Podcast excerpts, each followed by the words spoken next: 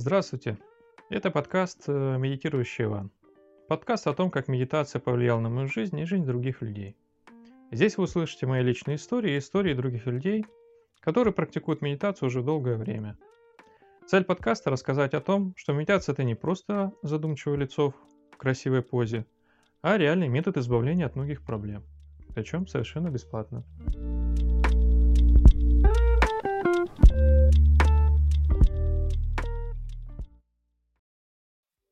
Сегодня у нас в гостях э, Валентина Шевина из Эстонии. Она практикует около 10 лет, но сама говорит, что начала практиковать серьезно где-то полтора года назад. Ей еще нет 30. Вот если кому интересно, можете зайти в нашу группу в Инстаграме, посмотреть на нее. Вот сегодня она нам расскажет свою интересную историю о том, как избавилась от некоторых проблем, от привязанностей. Валентина, здравствуй.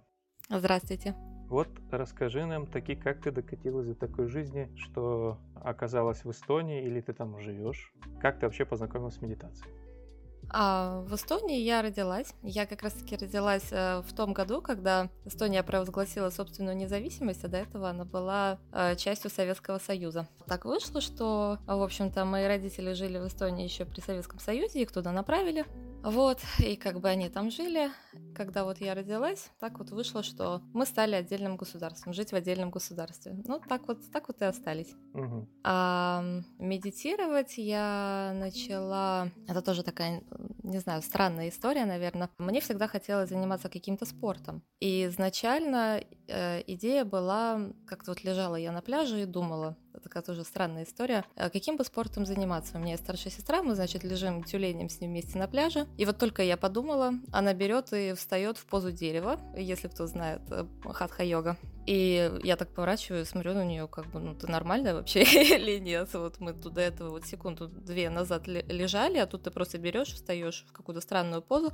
И, ну, я спрашиваю, естественно, у нее, а что это? Она говорит, а, это йога, поза дерева. Говорит, что-то тело затекло, захотелось встать. Я такая, о, интересно, надо мне тоже, значит, йогой заниматься. Ответ пришел сам собой. Вот, значит, начала э, практиковать такую йогу, э, позы всякие. Какое-то время мне это нравилось. И кто знает, в хатха-йоге есть последняя поза завершающая. Называется она, конечно, очень романтично поза трупа, в кавычках, естественно. Ты там накрываешься, ну, ложишься на пол, естественно, накрываешься одеялком и стараешься ни о чем не думать мне это плохо давалось, я включала себе разные там аудио, как это сказать, аудиоинструкции, там перенесите внимание там в ноги, в руки, туда-сюда, как бы вот с помощью этого я еще могла как-то расслабиться, и действительно вот мысли уходили. И вот эта тема меня зацепила, мне как-то стало этого мало, вот. А жила я в городе в таком достаточно маленьком, и как бы начала переживать, думаю, ну, как бы хочется чего-то большего, но, скорее всего, я этого не найду в нашем маленьком городе. Ну и как бы так искала, ну так, не особо-то и старалась, в общем-то. Потому что уже была настроена на такой результат, на негативный, да, что я это по-любому не найду. Вот, и как-то, значит, летом, опять-таки, я иду по городу и э, периферическим зрением вылавливаю слово «йога» где-то в объявлении. И такая, ух ты, значит, смотрю. И э, там объявление было о том, что приглашают на презентацию определенного вида йоги. А, назывался он Сахаджа йога, и там практиковали именно медитацию, а не позы. Сначала вот рассказывали какую-то теоретическую часть, там про чакры, потом можно было посидеть, э, значит, попробовать, там что-то почувствовать или не почувствовать. Делала я это все без особого энтузиазма, э, ничего я в конце не почувствовала, но подумала, что ну вот как раз я хотела заниматься медитациями чуть побольше, вот чем не, чем не способ. И в конце, значит, я подошла к одному из мужчин, э, который как раз презентовал это все. Даже не помню, о чем мы с ним разговаривали, но он говорит, а приходи вот к нам вот в такое-то вот здание, значит, такой адрес, по таким-то вот временам мы все собираемся, ты можешь попробовать еще помедитировать. То, ну, думаю, ну а почему бы и нет? А можно попробовать сходить. И вот уже сама не верю, как иду в то здание в назначенное время. А пришла туда, оказалось, что э, людей, э, которые практикуют медитацию, достаточно много, даже вот в маленьком городе, где я живу. И удивило то, что для меня это было прям действительно удивлением, что э, люди хотят меняться в лучшую сторону. То есть у меня как бы нет такой прям веры в людей, ну, как-то, я не знаю, с литературы, что ли, вот всегда там учили, что человек не меняется, там собачье сердце и вот и все такое. А тут, значит, люди хотят меняться в лучшую сторону, они верят вот в добро, там, да, вот что-то вот такое. И для меня это было прям открытие. И э, коллектив оказался такой э, прям такой добрый, такой теплый, душевный. Там все как собирались, обязательно приносили там свои какие-нибудь пироги, вкусности. И сидели, значит, там за чаем, за душевные беседы вели. И так очень душевненько там было, что вот мне даже по первости нравилась не сколько медитация, сколько вот пребывание просто в этом коллективе. Но потихоньку, да, я начала э, там э, тоже заниматься медитациями, начала дома заниматься, начала там узнавать что-то еще еще, учиться каким-то вот новым техникам, которые которые позволяют удержать внимание. И вот так, да, начала заниматься медитациями. А, здорово, интересно. Каждый человек, которого я спрашиваю, свою историю рассказывает. И каждый, каждый приходит как-то ну, по-своему. Еще вопрос задам. Как ты думаешь, почему у тебя были промежутки? Ты говорила, что у тебя были промежутки между тем, как ты медитировала. Э, с чем это было связано? То, что ты медитировала, а потом перестала медитировать, потом опять начала. Связано это было отчасти с переездом с моим. Я окончила школу, уехала из родного города и поехала в студенческий город учиться в университете. Там так оказалось, что там э, не было такого коллектива и вообще таким видом йоги там не занимались. Медитациями там не занимались. Сколько бы я ни искала, там все упиралось в спорт и в растяжки. Только в таком виде. По первости, я, конечно, хотела также, э, ну, продолжала медитировать сама, но так как я уже жила в студенческом общежитии, там мне не было особенно возможности уединиться. И вот постепенно я вот так вот э, забросила это дело.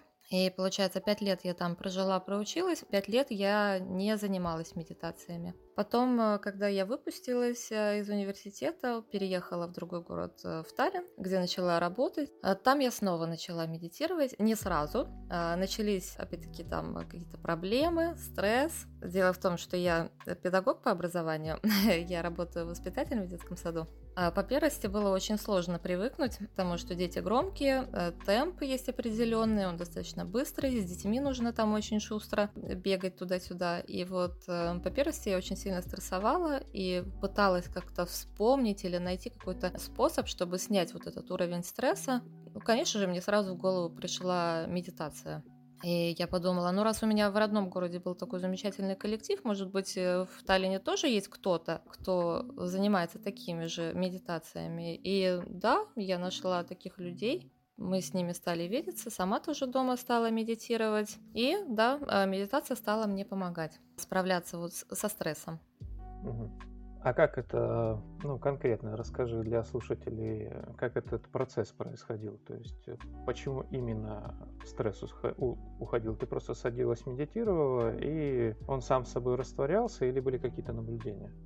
Ну, начну с того, что после большого перерыва было опять-таки очень сложно сосредоточиться и медитировать, чтобы прям вот что-то там получалось. У меня выходило сначала очень мало по времени, там минуту-две. Приходилось себя прям именно прям физически заставлять, а, ни на что не отвлекаться, держать внимание вот над головой постоянно. Это было достаточно сложно, но вот я старалась. И первое, что я заметила, когда я медитировала на ночь, я стала намного лучше спать. Потому что у меня уже был такой уровень тревожности от работы, когда я вскакивала э, в 5 утра, там, в 3 утра, и вот э, в, в такой, не знаю, как не истерике, но мне почему-то всегда казалось, что я проспала. То есть я могла вскочить в 3 утра и такая, о боже мой, боже мой, я проспала. Я, и вот, ну, э, то есть вот у меня было уже какое-то такое нервное напряжение когда вот я стала даже три минутки медитировать на ночь, я поняла, что я стала намного спокойнее спать. Мне перестали сниться какие-то дурацкие сны, а для меня это, кстати говоря, очень характерно видеть дурацкие сны. Я, да, перестала видеть сны вообще. И спала очень крепко, сладко и стала высыпаться. В первую очередь, вот от этого я стала чувствовать себя лучше. Ну, сон это все-таки очень такая большая, неотъемлемая часть нашей жизни, да, он влияет как раз-таки на восстановление нашей нервной системы. А вот, а когда я уже начала все больше и больше читать, слушать э, лекции учителя, мой взгляд начал немножко меняться на определенные вещи. Он стал более философским, наверное, таким. То есть какие-то вещи я перестала принимать близко к сердцу, на какие-то вещи я в принципе стала по-другому смотреть. И, э, кстати говоря, я как-то сразу начала применять такой, значит, вид концентрации внимания, да, как э, утверждение. То есть э, можно говорить там «я прощаю» или «я ни в чем не виноват». И вот чтобы сконцентрировать внимание, я, я начала вот проговаривать вот эти вот утверждения. И в какой-то момент я начала... Сначала их просто механически проговаривала, чтобы успокоиться, там как-то наладить дыхание. И в какой-то момент я просто э, начала осознавать их смысл. Но это действительно работает, когда ты постоянно вот себе говоришь об этом, что я ни в чем не виноват. И у тебя так в голове пролетают какие-то моменты сегодняшнего дня, где ты мог чувствовать себя виноватым, а вот потом ты это произносишь и думаешь, а почему я виноват вот в этой ситуации? Я не виноват. Это все так просто, на самом деле, оно так просто, само собой работает. И вот когда я уже успокоилась, когда я перестала брать вину на себя там за какие-то определенные ситуации, вот когда я действительно внутренне как-то пришла в баланс, я начала наблюдать больше наблюдать. Я поняла, что со мной все нормально, со мной никаких проблем нет. А, я э, чувствую себя хорошо, я сбалансированный человек. Теперь можно посмотреть на все, что творится вокруг. Я начала больше наблюдать, и вот в таком спокойном состоянии мой взгляд начал меняться, я начала понимать причины происходящего. То, что проблема не во мне, а проблема в самой ситуации. Там может быть в каких-то условиях неблагоприятных, или просто там э, действительно произошел какой-то конфликт между людьми, но это не обязательно значит, что ты виноват. Мой взгляд начал меняться вот со временем. Желаю всем людям, конечно, попробовать помедитировать. Это, несомненно, очень помогает э, избавиться от стресса, посмотреть на себя с другой стороны, посмотреть на других людей и вообще на все свое окружение с другой стороны. Это да, это очень помогает. Валентин, и расскажи нам свою историю, пожалуйста. А, да, история такая достаточно долгая. Она тянется у меня из детства. А, дело в том, что я с детства люблю лошадей. Меня с детства сразу окрестили лошадником. Я не знаю, откуда это пришло, оно просто вот пришло и все. Я уже потом в какой-то момент начала думать, ну, наверное, это генетика, потому что вот я сама не осознаю, куда. Мне просто вот с детства начали нравиться лошади и все. Как бы тут с этим ничего не поделаешь. Естественно, в детстве у меня там все мои тетрадки, дневники, ручки, все было с коняшками. Там, когда я слышала цокот копыт где-то по улице, у меня это просто, меня проводило это в дичайший восторг. Я бежала как, ну, там, выбегала на улицу, лишь бы вот увидеть. Ну и, естественно, родители не выдержали, отдали меня на верховую езду. подумали, что э, ребенок наконец успокоится, перестанет бредить лошадьми, а, но не помогло. Бредить лошадьми а стало еще больше. А, и, в общем-то, с детства как-то вот это вот увлечение лошадьми, оно стало прям, не знаю, занимать, наверное, половину полушария моего мозга, вот честно. То есть вот была часть меня, которая такая вот, ну, человек, который ходит там, учится и живет, и часть меня, которая мечтает о лошадях и вот думает, поскорее бы поскорее бы туда вернуться. вот иногда как раз-таки, да, был момент, когда я не занималась йогой, но про лошадей я думала постоянно. И вот когда я даже переехала учиться в студенческий город, я там не медитировала, но стабильно, два раза в неделю я занималась верховой ездой. И еще и по утрам ходила лошадей кормить, помогать хозяйке конюшни от студенческой общаги там было недалеко. И, в общем-то, я думала, а чё бы и нет, это здорово, лошадки. А вот, ну, отчасти мне нравилось то, что природа, конечно, тоже так успокаивающе действовала. А, но в основном, конечно, фокус был на лошадях. А вот, и когда я переехала уже э, в Таллин, значит, более-менее тут наладила свою жизнь, у меня появился молодой человек, и отношения. Какое-то время, конечно, я тут э, осваивалась в новом городе, потом опять встал вопрос, так, мне нужен спорт определенный, А, и когда мне даже молодой человек намекнул, что, может быть, ну, там, не, не обязательно же вот там копытные, да, как бы видов спорта же много. Я так помолчала, помолчала, подумала, а потом такая озвучила свою собственную мысль. Я думаю, так это что получается, лошадей вычеркнуть из своей жизни навсегда? Вот у меня прям сразу так это гипертрофированно мозг отреагировал. И я вот когда озвучила это, я даже расплакалась. Представляете? То есть вот настолько я свою жизнь не представляла без лошадей. То есть это э, как бы, если без лошадей, то это не я. Это какой-то другой человек, а я с лошадьми, это моя жизнь, это моя генетика, это моя судьба, там я состарюсь, наверное, там не в окружении внуков, да, а в окружении лошадей. Вот такая вот, такое вот было у меня представление. Я, и как бы, ну, на этом, собственно, вопрос был закрыт. Мне нужна была конюшня. И я нашла место под э, Таллином. Ехать было достаточно долго, но там, было красиво, там была красивая природа. И мне, собственно, этим это место понравилось. Ну, конечно, была там какая-то не, не супер конно-спортивный комплекс, а такая достаточно деревенского типа. Все достаточно простенько. И, в общем-то, занимались они там тем, что организовывали для ну, неподготовленных людей э, прогулки конные по природе. Групповые тренировки там тоже проводили, мне это понравилось. Ну, вот потихонечку я начала туда ездить. И когда та хозяйка увидела, что вот я уже начала к ним ездить регулярно, начала уже так увлеченно заниматься, она как-то подошла ко мне и говорит, слушай, у нас тут есть одна лошадь, прям такая бесхозная. Э, мы не можем ее использовать, потому что она такая, она избегает людей, боится. Естественно, нам нужны лошади, которые такие, типа, бомб-пруф, чтобы вот неподготовленного человека на них посадить, и они спокойно его, значит, откатают. А эту вот лошадь мы использовать не можем. Ну, может быть, ты там с ней сможешь что-то сделать. А, говорит, вот хочешь, бери там с ней, что хочешь, делай, бесплатно лошадка там что-то подвигается, поучится, ну и вот, может, тебе будет интересно. А мне было действительно интересно, потому что я и до этого тоже занималась обучением лошадей, подготовкой их к соревнованиям. И думала, а тут такой как бы челлендж получается. Вот такая полудикая лошадь, невоспитанная. Думаю, ну вот можно как раз, значит, еще больше в этом обучаться. Да еще и бесплатно. Кто же, кто же, кто же не возьмет такое предложение? И все. Меня затянуло по полной программе. Значит, я если не каждый день туда ездила, то я обязательно читала что-нибудь как про обучение лошадей, про их тренировку, как приучить там лошадь к человеку и все такое. Но, конечно, старалась ездить туда каждый день, хотя это было мне физически тяжело, э, с моим графиком работы, я все равно там сквозь усталость, сонливость после работы, перед работой, все равно, значит, мчалась туда за город, чтобы с лошадкой успеть позаниматься.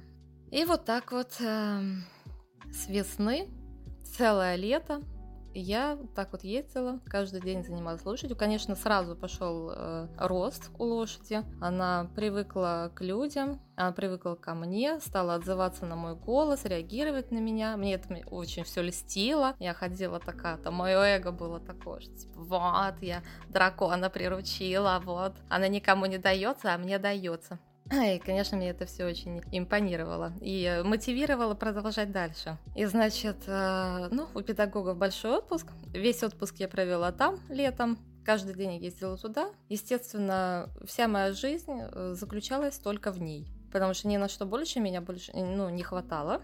Я перестала дома вообще, наверное, появляться, в принципе. А, я перестала делать домашние дела, перестала готовить, я перестала видеться там с друзьями, с родными. Все, что делает, вот каждый день я ездила туда и тратила все свои силы, и финансовые тоже, собственно, а, на нее, потому что у нее не было амуниции. Я еще изгребла все свои последние деньги и купила ей амуницию потому что потом уже стало без этого никак. И, в общем-то, все. Моя жизнь заключалась конкретно вот в одном четвероногом.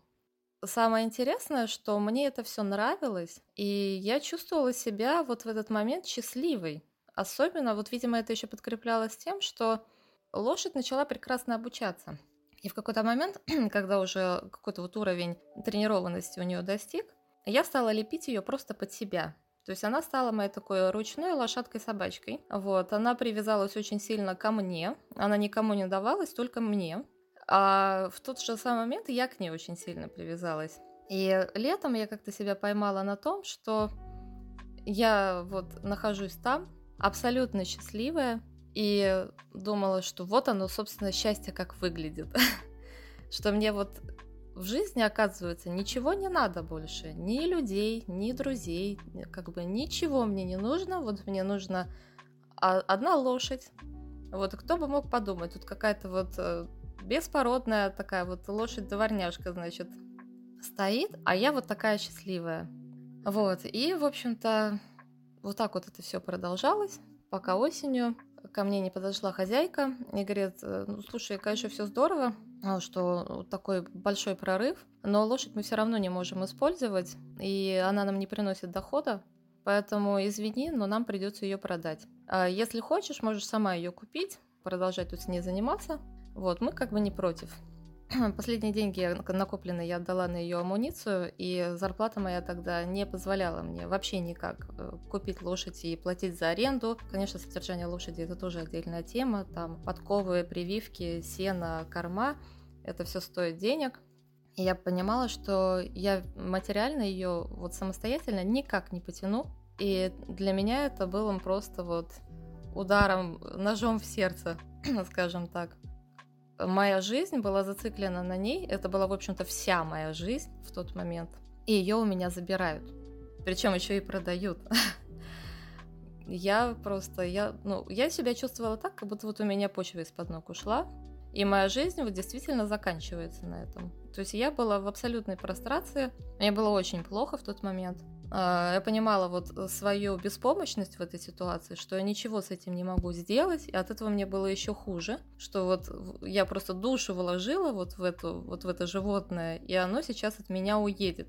И мне было так плохо, что я просто не могла там находиться. А, я пыталась себя заставить. Еще, было, еще был момент такой, что хозяйка подходит ко мне, очень быстро нашелся покупатель, потому что ее достаточно дешево продавали. И, э, значит, хозяйка подходит ко мне и говорит, вот э, приедет одна девочка смотреть лошадь, а, было бы хорошо, вот если бы ты ей там рассказала, показала. А вот. И я, для меня это было еще одним ударом вот ножом в сердце, потому что я думаю, как это так? Э, я буду тут, значит, свое детище продавать, свою частичку души кому-то тут показывать, презентовать на продажу. Думаю, да как она вообще посмела меня вот об этом просить? То есть для меня это было, ну, дичайше просто. Э, сказать неуважение – это ничего не сказать. То есть, да, мою жизнь просто перечеркнули на корню. И да, мне было так плохо, что я просто не могла там находиться. Я пропала, не знаю даже на сколько времени, неделя на две точно. Я перестала ездить туда, я не могла смотреть на этих людей, на, на вообще все вокруг. Я пыталась заставить себя приехать ради лошади, вот, что вот нехорошо, что вот она ко мне привязалась, я взяла, так резко пропала, но мой мозг сразу говорил мне, а вдруг ты приедешь, а там уже вот новый покупатель ходит, и ты увидишь, как ее грузят в коневозку и увозят. И я думаю, нет, я такой картинки не переживу. И вот, вот это меня останавливало. Я так и не могла туда приехать, ну, пока, собственно, ее не продали и не увезли. И я в какой-то момент просто забросила, ну, точнее, вот в этот момент я забросила верховую езду, Спустя несколько месяцев я только приехала, забрала амуницию, со временем я ее перепродала и думала, что, в общем-то, на этом все. Эм, вот верховой ездой мне после этого очень сильно перехотелось заниматься. То есть обычные тренировки меня уже не удовлетворяли. Мне нужна была вот эта лошадь, конкретно она. И, и вот только в таком виде я могла дальше продолжать заниматься верховой ездой. А так как это было невозможно, то и как бы то и не надо мне это тогда вот, вот это все. Но время шло, я занималась медитациями, так как все-таки стресс от работы, да, надо было чем-то убирать. Взгляд, конечно, у меня продолжал меняться, но вот лошадь все равно у меня не выходила из головы аж несколько лет. То есть я почти каждый день о ней думала, ложилась спать, думала о ней. Иногда мой мозг рисовал там такие розовые картинки, э, как было бы хорошо, если бы мы все равно вот были бы вместе. Там вот, знаете, как в этих девчачьих фильмах, там, где, значит, девочка такая там э, катается, значит, бежит э, с лошадью там по, по пляжу, да, там волосы развиваются у нее, и вот они такие там, значит, скачут навстречу светлому будущему. Вот такие картинки примерно у меня были в голове. Конечно, мне от этого всего было грустно, потому что это все неправда, ее нету. И, ну, вот как-то так э, э, это сыграло, конечно, свою роль. Вот это чувство беспомощности, оно как бы... Я потихоньку так остывала, остывала. Как бы она у меня в памяти оставалась. Но думаю, ну, уже ничего не поделаешь, судьба такая. Но э, в какой-то момент значит, меня тут э, э, щелкнуло. Я, значит, сижу и такая думаю, так, зарплата у меня уже стала повыше, а педагогам в Эстонии поднимают зарплату, чтобы мотивировать, чтобы больше как бы работников приходило работать в учебное учреждение, у нас с этим проблема. И как бы такая, так, значит, зарплату мне повысили, а это значит, что теперь я могу содержать лошадь. И все. На этом у меня, так сказать, сорвало колпак. Я сидела, высчитывала, э, сколько денег мне нужно будет на транспортировку лошади, сколько денег мне нужно будет по первости на э, аренду места в конюшне, на покупку сена, на покупку кормов, на прививки на ковку, э, какую амуницию я ей куплю, я прям сидела, выбирала, при том, что я еще лошадь как бы не видела, в общем-то, но я-то думала, что вот я поеду конкретно за вот этой, которая у меня оставалась в памяти. Я такая, так, я, значит, куплю ей такое же седло, которое я уже продала, вот оно стоит столько-то, к нему я, значит, куплю вот такую уздечку, она стоит столько-то вот, и вот к нему еще вот, вот это вот и вот это вот, и я все это себе в блокнотик, значит, записывала вместе с суммами, в общем, сидела, подгоняла все это под свой бюджет, ненормальная просто. И, собственно, настал час X, когда, собственно, нужно было искать саму лошадь, где она сейчас находится. А опять-таки, мозг у меня так был устроен в тот момент, раз у меня появились деньги, значит, она обязательно продается. То есть почему-то вот э, мой мозг думал, что вот я сейчас при, приеду, я ее найду, вручу кому-то пачку денег и скажу, пакуйте. а как бы, и они мне скажут, ну хорошо, раз ты нам деньги даешь, то, то забирай. вот. Почему-то, да, почему-то в моей голове было именно так. Ну и, конечно же, мозг там, вот когда я думала про нее, мозг там продолжал рисовать э, розовые картинки о том, как я туда приеду, э, там, и, конечно же, там все плохо, конечно же, мой мозг представлял это все именно так, она там страдает на новом месте, значит, я ее позову, она отзовется на мой голос, там э, начнет бежать ко мне, перепрыгивая все препятствия, и вот, значит, мы уже бежим там навстречу друг другу, да, там на фоне заката. Ну, естественно, параллельно, тут нужно сказать немножко, опять-таки, про медитацию, да, и про вот эти утверждения. Я продолжала заниматься медитацией и э, проговаривать утверждения. И одно из утверждений было также таким, что я не это тело, да, не эти мысли, не этот опыт, не эта жизнь, я есть э, чистый дух или душа, да, я есть нечто вечное, э, что вот переходит. Ну, как бы сначала я это тоже просто механически проговаривала, потом, значит, до меня начало, начал доходить смысл этого утверждения. И то есть, да, что в каждом человеке есть э, душа, она вечная, когда эта жизнь заканчивается, душа переходит в другую жизнь, грубо говоря, да, и вот это все, э, все, что нас окружает, окружает душу вот в этом теле, да, бренная оболочка, оно все временно, и на этом не стоит зацикливаться. И э, в целом, как бы, я все это принимала, но где-то вот, опять-таки, в отдаленном участке мозга у меня было какое-то сопротивление. Мол, ну как это так? Как это так? Я тут столько драмы пережила, а у меня тут такая жизнь, значит, была, и вот взять и, значит, от этого всего отказаться? Ну нет, ну так, так нельзя, нет, я вот буду все равно все это помнить. И вот это сидело во мне, вот там сверлило меня изнутри, я не могла от этого освободиться. Ну и плюс, когда вот вся вот эта вот ситуация произошла, когда я начала считать, то так это вообще, конечно, у меня там а, съехало все. А, ну и, в общем, да, настал час X, когда я начала э, искать, собственно, саму лошадь. Я написала дочке хозяйки, вот той, конечно, где я занималась, с ней познакомилась, с этой лошадью. И началось такое расследование по интернету. Она мне дала одни контакты, там этот человек дал мне другие контакты, там четвертые, пятые. Ну, в итоге я так и вышла на человека, у которого сейчас находится эта лошадь. Тоже была хозяйка конюшни на юге Эстонии, примерно такого же типа. А, написала ей сразу же, не раздумывая. Она подтвердила, да, что такая лошадь у них, и что она замечательно у них используется, ну, э, бегает там и в тренировках, и людей катает там э, на вот этих конных прогулках, и замечательная лошадь вообще. Я в это время, у нас э, везде, у всего есть странички на Фейсбуке, я полезла, значит, на страничку Фейсбука вот этой конюшни, смотреть сразу же фотографии. Надо же убедиться, что там все плохо. Значит, открываю фотографии, и что я вижу?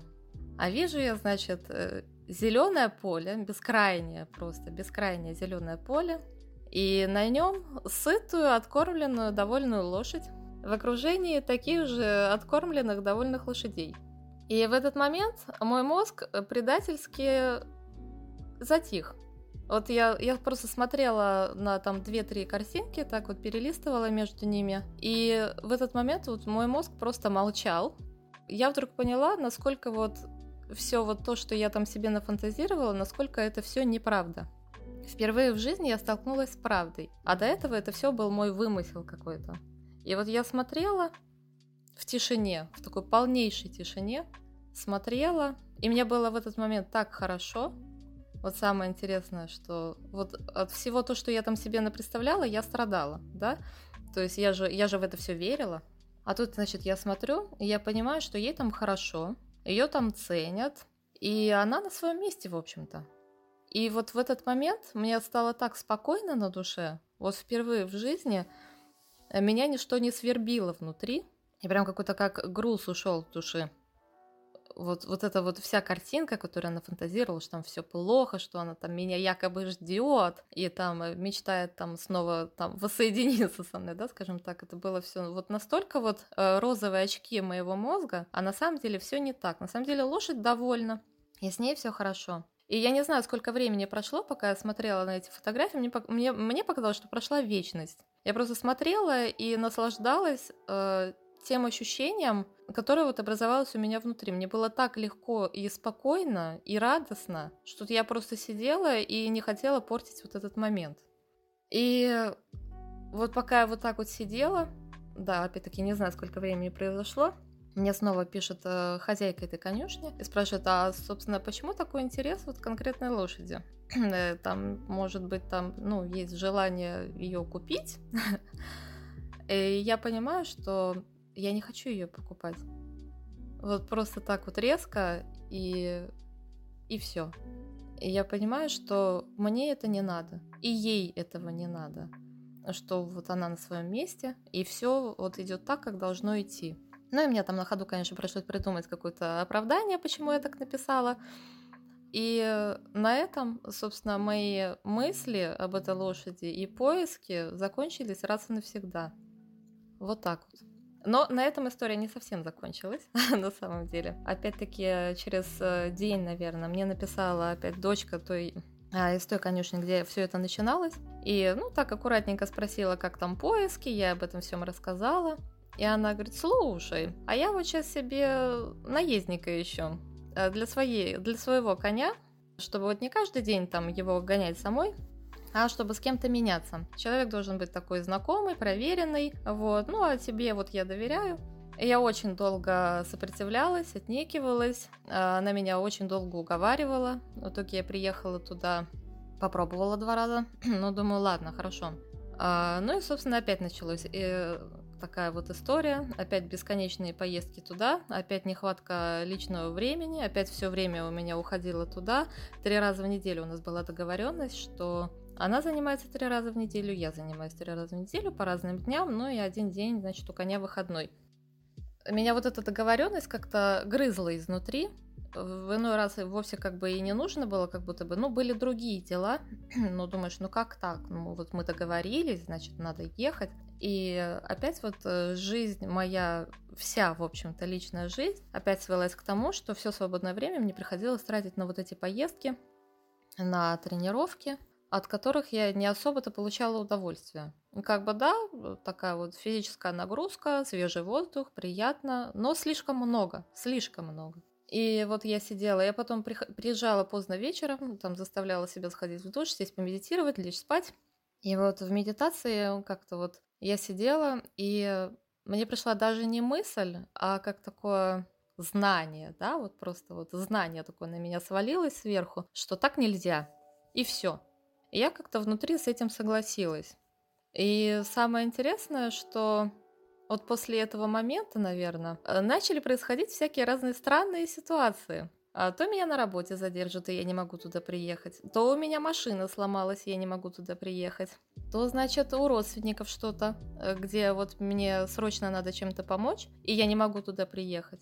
Но как бы совесть меня мучила. Я там описала, оправдывалась, что вот извини, не могу приехать, вот придется там тебе как-то самой, туда-сюда. А она, конечно, отвечала, что да, ничего страшного. Но вот совесть меня все равно грызла. Ну вот как это так? Мы вот договорились, вот у нас такая железная договоренность, а я, значит, не приезжаю.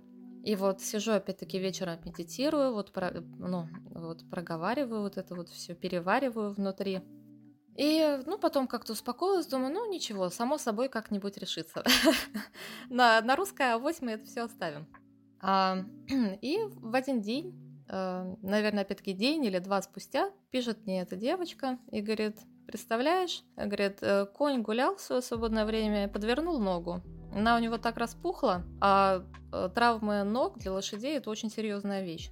То есть, если очень серьезная травма ног, то лошадь могут даже усыпить потому что, собственно, ну, у лошади четыре ноги, как бы, да, это для лошади все. Э, если лошадь не может двигаться, то она уже как бы и жить-то, собственно, ей незачем. Такая вот история. И, э, конечно, она там была вся напуганная, говорит, вот, там нога очень распухла. Э, ветеринар сказал минимум два месяца, никаких физических нагрузок, только вот там туда-сюда ее по дорожке провести, и на этом все. Так что необходимо съездить туда, вот так вот взяла и отпала сама собой. Я, конечно, пожелала им скорейшего выздоровления, но про себя вздохнула с таким облегчением. И я думала, боже мой, спасибо тебе, судьба, за то, что вот ты меня от этого избавила. Вот как-то вот само собой это так произошло. И опять-таки в медитации я осознала, насколько мне это не нужно насколько вот, ну, вот верховая езда, лошади,